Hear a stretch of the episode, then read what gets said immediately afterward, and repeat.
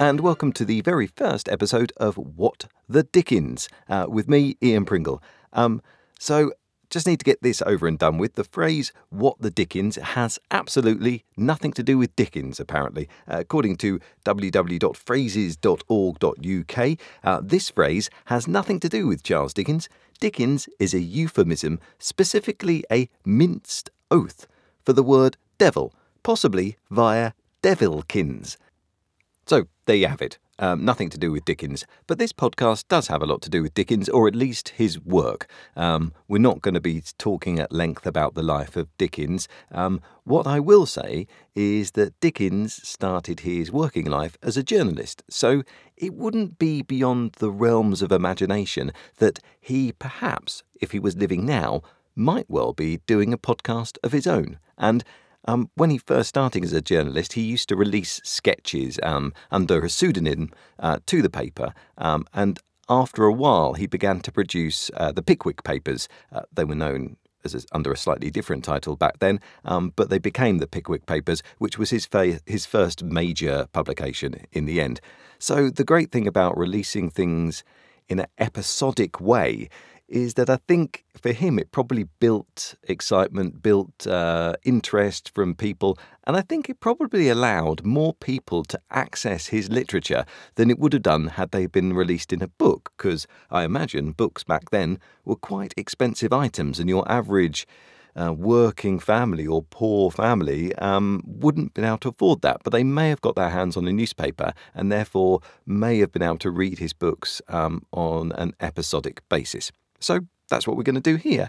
And we're going to start with one of his great works, Great Expectations. Um, how this will work is every episode will be a chapter, unless, of course, the chapters are particularly short, and then we might amalgamate two chapters for those episodes. So normally, episodes will run from between 10 minutes to 30 minutes in length. Okay, here we go. Great Expectations. Chapter 1 my father's family name being Pirrip, and my Christian name Philip, my infant tongue could make of both names nothing longer or more explicit than Pip. So I called myself Pip, and came to be called Pip. I give Pirrip as my father's family name on the authority of his tombstone, and my sister, Mrs. Joe Gargery, who married the blacksmith.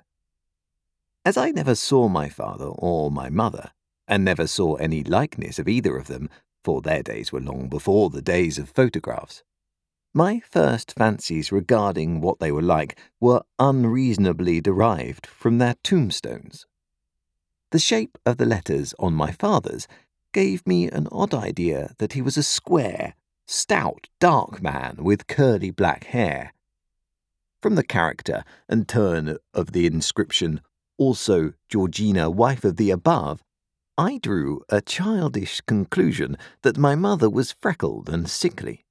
To five little stone lozenges, each about a foot and a half long, which were arranged in a neat row beside their grave, and were sacred to the memory of five little brothers of mine who gave up trying to get a living exceedingly early in that universal struggle, I am indebted for a belief I religiously entertained that they had all been born on their backs with their hands in their trouser pockets and had never taken them out of this state of existence. Ours was the marsh country, down by the river, within, as the river wound, twenty miles of the sea.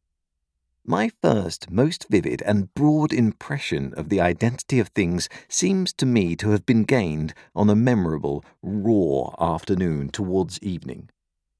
At such a time, I found out for certain that this bleak place overgrown with nettles was the churchyard, and that Philip Pirrip, late of this parish, and also Georgina, wife of the above, were dead and buried and that Alexander, Bartholomew, Abraham, Tobias, and Roger, infant children of the aforesaid, were also dead and buried, and that the dark, flat wilderness beyond the churchyard, intersected with dikes and mounds and gates, with scattered cattle feeding on it, was the marshes, and that the low, leaden line beyond was the river, and that the distant savage lair from which the wind was rushing was the sea, and that the small bundle of shivers, growing afraid of it all and beginning to cry, was Pip. Hold your noise! cried a terrible voice as a man started up from among the graves at the side of the church porch. Keep still, you little devil, or I'll cut your throat. A fearful man, all in coarse grey with a great iron on his leg. A man with no hat, and with broken shoes, and with an old rag tied around his head. A man who had been soaked in water and smothered in mud and lamed by stones and cut by flints and stung by nettles and torn by briars. Who limped and shivered and glared and growled, and whose teeth chattered in his head as he seized me by the chin. Oh, don't cut my throat, sir, I pleaded in terror. Pray don't do it, sir. Tell us your name, said the man. Quick! Pip, sir. Once more, said the man, staring at me. Give it mouth. Pip, Pip, sir. Show us where you live, said the man. Pint out the place.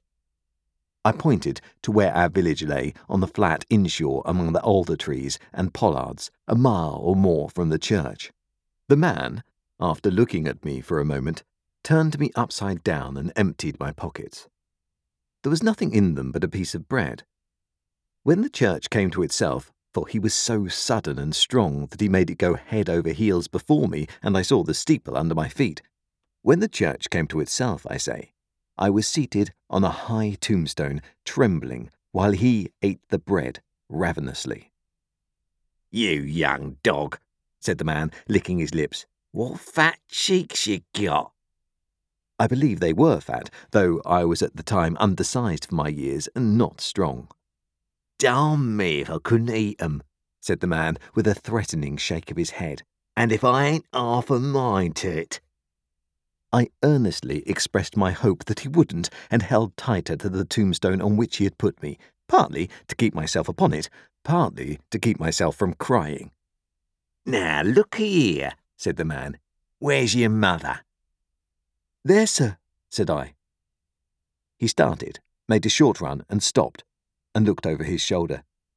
There, sir, I timidly explained. Also, Georgina, that's my mother.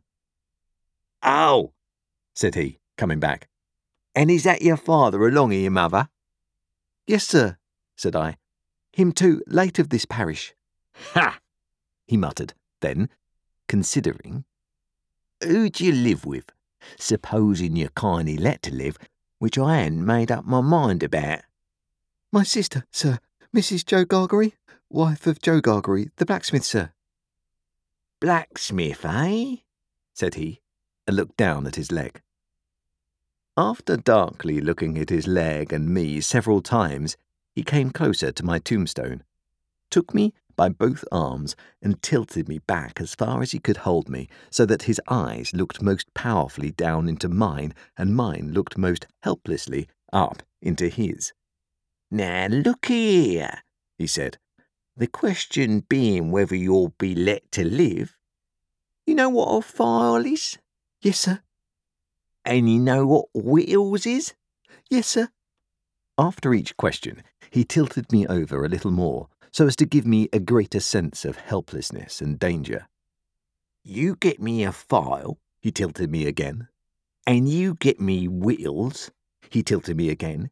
You bring 'em both to me, he tilted me again, I'll have your heart and liver out, he tilted me again. I was dreadfully frightened, and so giddy that I clung to him with both hands and said, if you would kindly please to let me keep upright, sir, perhaps I shouldn't be sick, and perhaps I could attend more. He gave me a most tremendous dip and roll, so that the church jumped over its own weathercock. Then he held me by the arms in an upright position on top of the stone, and went on in these fearful terms. You bring me tomorrow morning early that file and them whittles. You bring the lot to me at that old battery over yonder. You do it, and you never dare say a word or dare to make a sign concerning your having seen such a person as me, or any person somever, and you shall be let to live. You fail, or you go from my words in any particular, no matter how small it is, and your heart and your liver shall be tore out, roasted, and ate. Now, I ain't alone as you may think I am. There is a young man hid with me, in comparison with which young man I am an angel. That young man hears the words I speak. That young man has a secret way peculiar to himself of getting at a boy and at his heart and at his liver. It is in vain for a boy to attempt to hide himself from that young man. A boy may lock his door, may be warm in bed, may tuck himself up, may draw the clothes over his head, may make himself comfortable and safe, but that young man will softly creep and creep his way to him and tear him open. I am keeping that young man from harming of you at the present moment with great difficulty. I find it very hard to hold that young man off of your inside. Now, what do you say? I said that I would get him the file and I would get him what broken bits of food I could, and I would come to him at the battery early in the morning. Say, Lord strike you dead if you don't, said the man. I said so, and he took me down. Now, he pursued, you remember what you've undertook, and you remember that young man, and you get home. Good, good night, sir, I faltered. Much of that, said he, glancing about him over the cold, wet flat. I wish I was a frog, or a eel. At the same time, he hugged his shuddering body in both his arms, clasping himself as if to hold himself together, and limped towards the low church wall.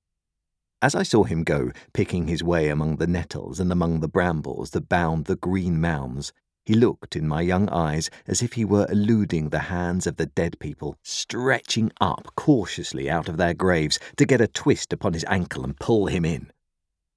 When he came to the low church wall, he got over it, like a man whose legs were numbed and stiff, and then turned round to look for me. When I saw him turning, I set my face towards home and made the best use of my legs. But presently I looked over my shoulder and saw him going on again towards the river, still hugging himself in both arms and picking his way with his sore feet among the great stones dropped into the marshes here and there for stepping places when the rains were heavy or the tide was in. The marshes were just a long black horizontal line then, as I stopped to look after him, and the river was just another horizontal line, not nearly so broad nor yet so black, and the sky was just a row of long, angry red lines and dense black lines intermixed. On the edge of the river, I could faintly make out the only two black things in all the prospect that seemed to be standing upright. One of these was the beacon by which the sailors steered, like an unhooped cask upon a pole, an ugly thing when you were near it. The other, a gibbet, with some chains hanging to it, which had once held a pirate. The man was limping on towards this latter, as if he were the pirate come to life, and come down and going back to hook himself up again. It gave me a terrible turn when I thought so, and as I saw the cattle lifting their heads to gaze after him, I wondered whether they thought so too. I looked all around for the horrible young man and could see no signs of him, but now I was frightened again and ran home without stopping. Thank you for listening, and I hope you enjoyed that chapter. If you did, and you want to listen to more of these, then I would love to record all of Dickens' work, but I might need a little bit of help. So if you can, and if you can't, don't worry, but if you can, then I do accept donations. If you go to the show notes for this show or any of the others, you'll see there's a link to PayPal and you can just send me a bit of change. Um, I'll have a cup of tea or a cup of coffee or even a beer if you're feeling generous, and that would be lovely. If you do do that, then please leave me your contact details just so I can say thank you. And also, what I'd like to do is when I've finished this whole book, I'd like to package that up. And if you've donated, then I'll send you the full MP3 so you can have the whole book to yourself completely mastered without these bits so you won't be getting interrupted by me at the end or anything like that and you can listen to that as many times as you want. So you'll find the link in the show notes and also if you want to you can go to my website and donate there that's www.ianpringlevoiceover.com forward slash podcasts and you'll find um, the donate button at the bottom. Thank you. Goodbye.